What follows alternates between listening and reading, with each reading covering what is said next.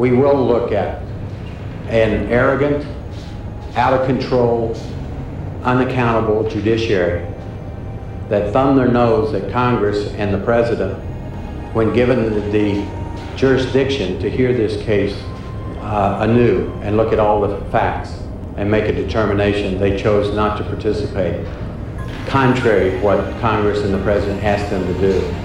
We will look into that.